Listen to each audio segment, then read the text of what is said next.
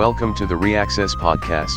We're thrilled to have you tuning in for another episode of insightful conversations, thought provoking discussions, and captivating stories. So sit back, relax, and now listen to the real hosts of the episode. My name is Sasha, And my name is Anya. and we are the hosts of the new episode titled Teacher or Tech The Battle for Language Learning Supremacy. Let me explain the beginning of the episode. It was generated by ChatGPT and voiced by Google Translate.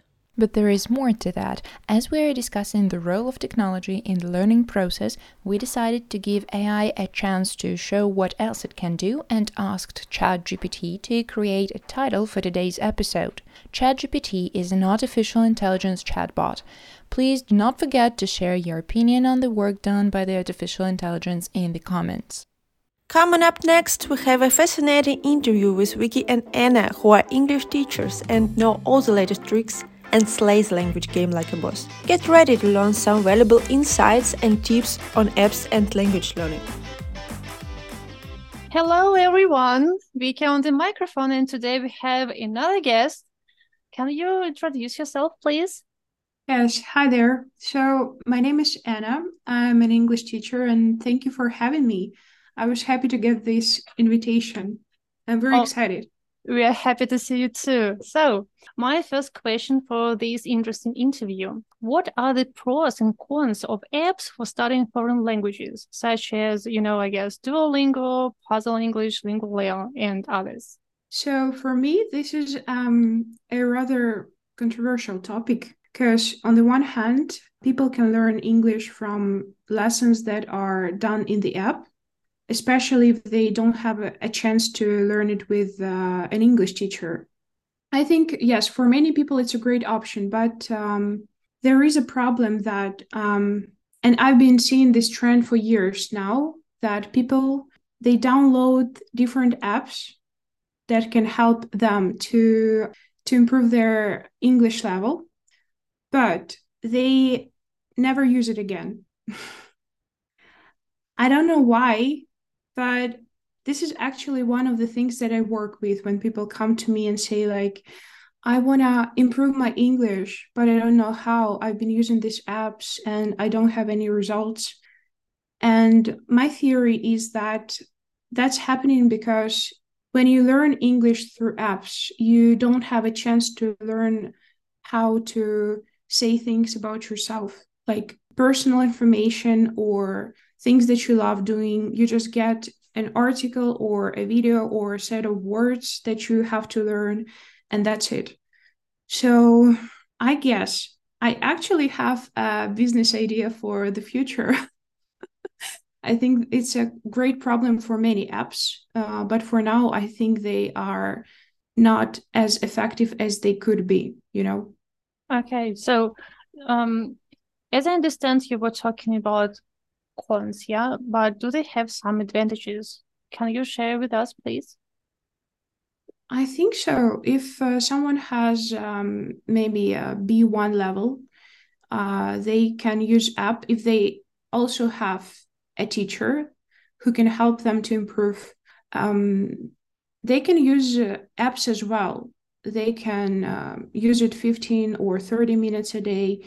It can be great for them to learn something new, like some additional information.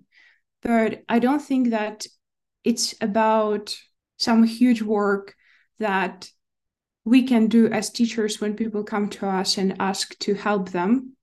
You know, that's why I was thinking maybe apps, for the way we have them, they are not very good for for people.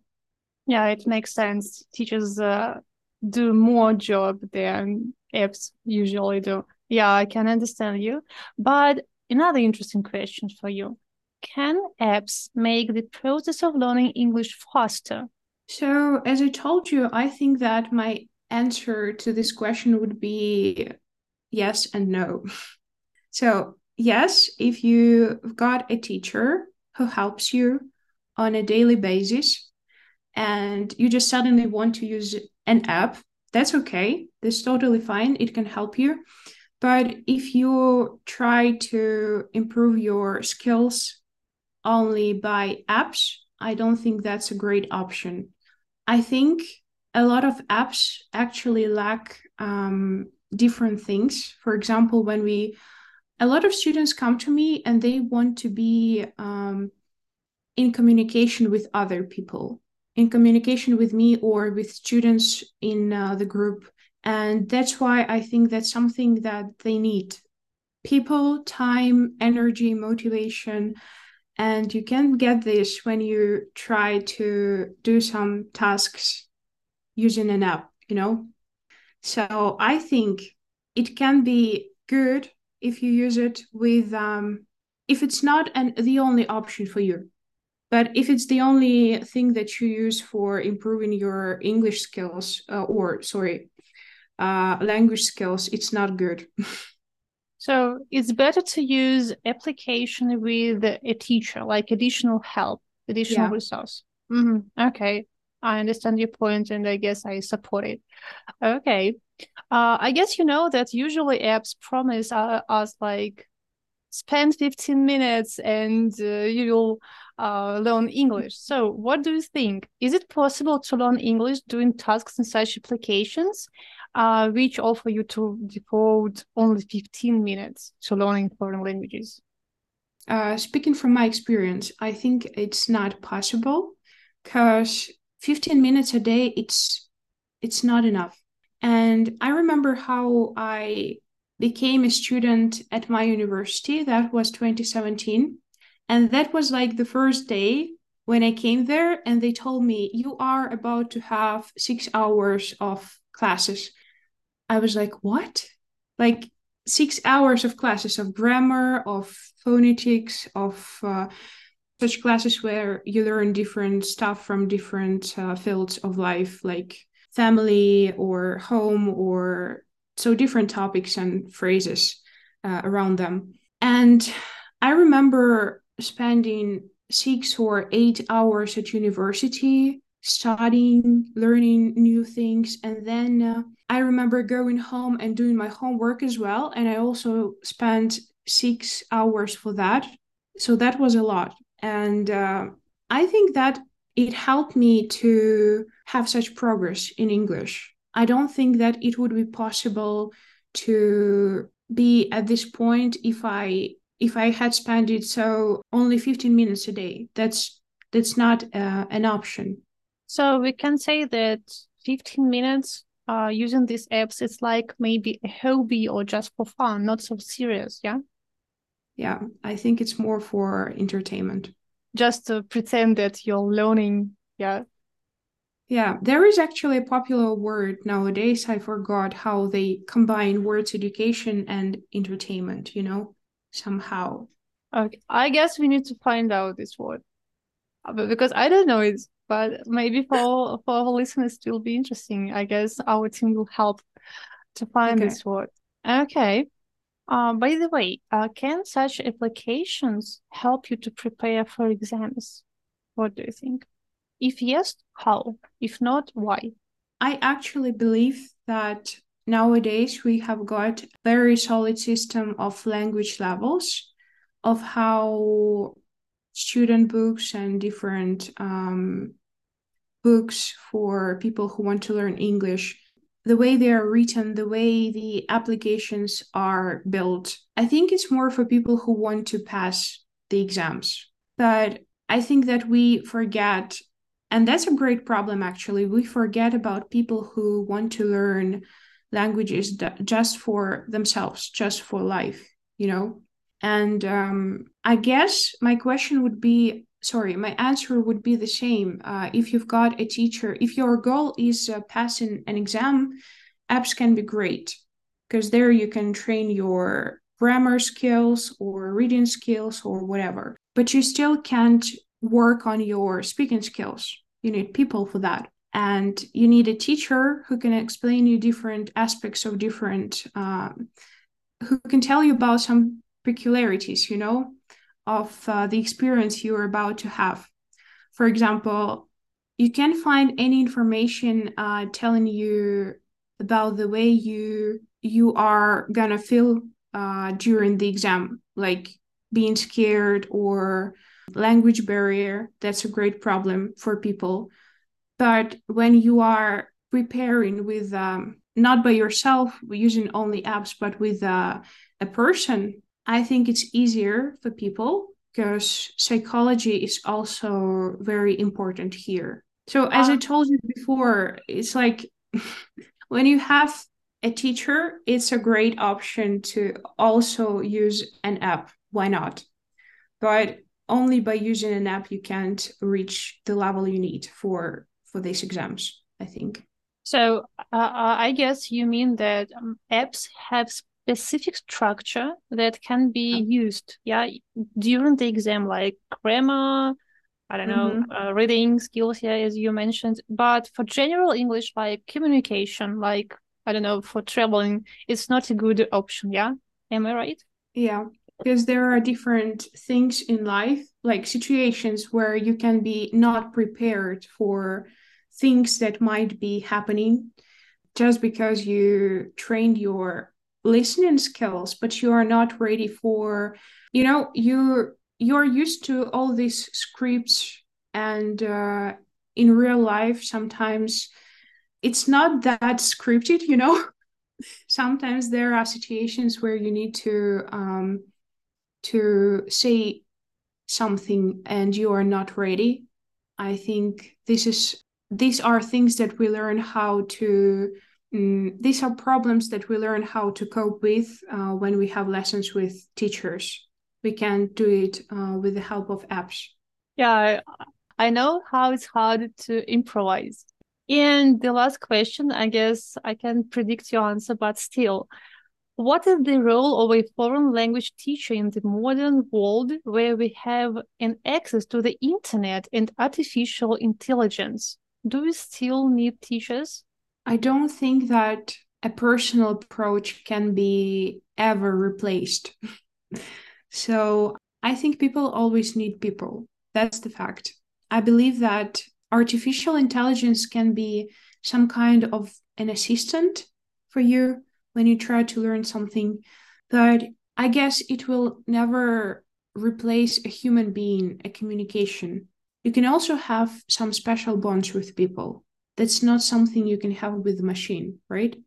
Personally, I'm not only a teacher for my students, but I'm also um, a coach, a friend, a mentor, or an assistant, and a teacher. The thing is, they my students always tell me that the first thing they think of when they remember when they uh, come to my lessons, they want to have fun, and then they learn something you can do this using apps or AI chats. Yeah, I can't imagine artificial intelligence is trying to create friendly environment. right. yeah, so I can't imagine, but maybe in the future. But now our our profession can't die. Yeah. Yeah. So, sorry, I remember the word now. It's uh, edutainment. Oh, entertainment. Oh, yeah it's very popular now. Like when you try to combine education and entertainment, and there is a word edutainment. And teachers can do it and provide. Yeah. Yeah. Okay. Thank you very much for coming and sharing with us your opinion. Thank you for having me. So goodbye. Bye. The discussion was totally lit. The debate about technology in education is truly never ending. Vicky and Anna gave us tips and tricks for leveling up language game. Let's continue with some more true to life examples. Sasha, please tell us if you ever used applications for language learning and how profitable it turned out. Um, I'm a total tech fanatic. It's insane how high tech has infiltrated every corner of my life, even my education. Now I'm in an abusive relationship with the Duolingo owl. I'm sure no explanation is needed. I've got problems with motivation, and today I'm overmotivated and start learning 10 new languages at the same time. But tomorrow, all my impulsive plans clearly disappear. But this little annoying owl remembers my every step and makes me feel ashamed for being unproductive. But never mind. To tell the truth, I think it's a great app to keep learning something new in an easy way. Now I'm proud that I know how to order green tea and rice in Japanese if there is no English speaking waiter and no internet in the restaurant. And what was your experience like?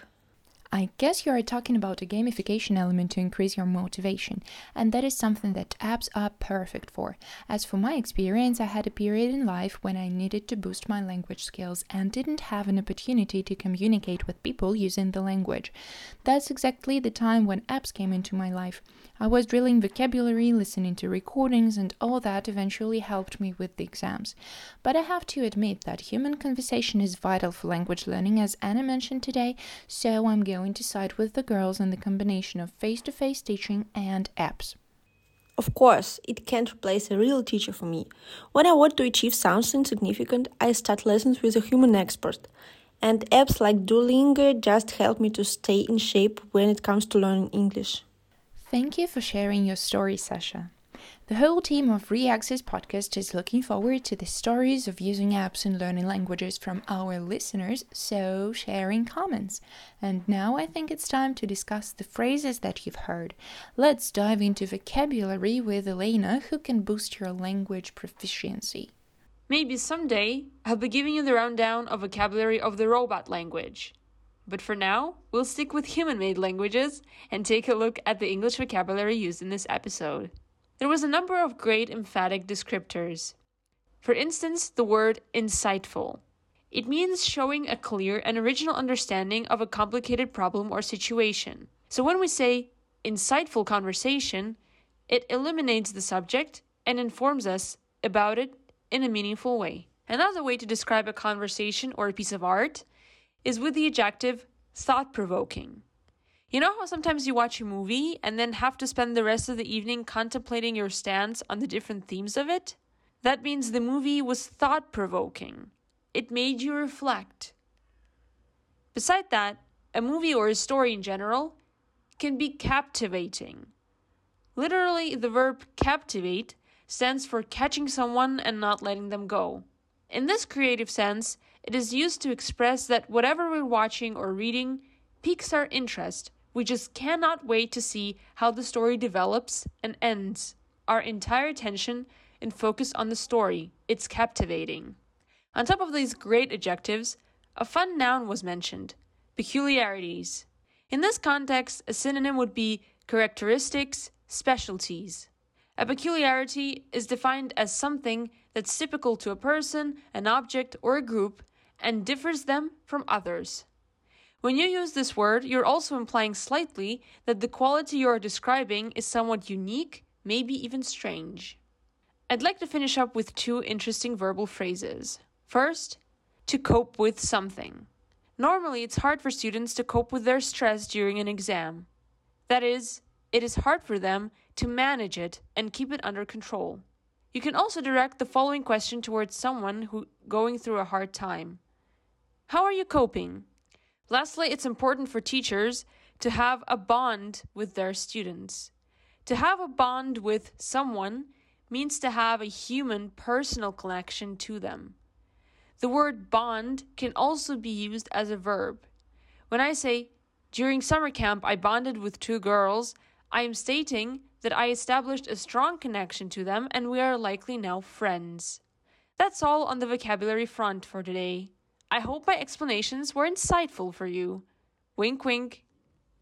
So, thanks again to Vicky for the interview and to Elena for the vocabulary part, and of course to our guest Anna for providing her exciting experience. Remember to post your comments with your experience or questions. Share your story with the world, and maybe you will be in the episode next time. And you're welcome to do the usual stuff like, subscribe, follow. Your hosts of today's episode, Sasha and Anya, say bye to you. See you in two weeks when the next episode of Reaccess podcast is available. Our next topic for discussion will be camps, and the episode will be real special.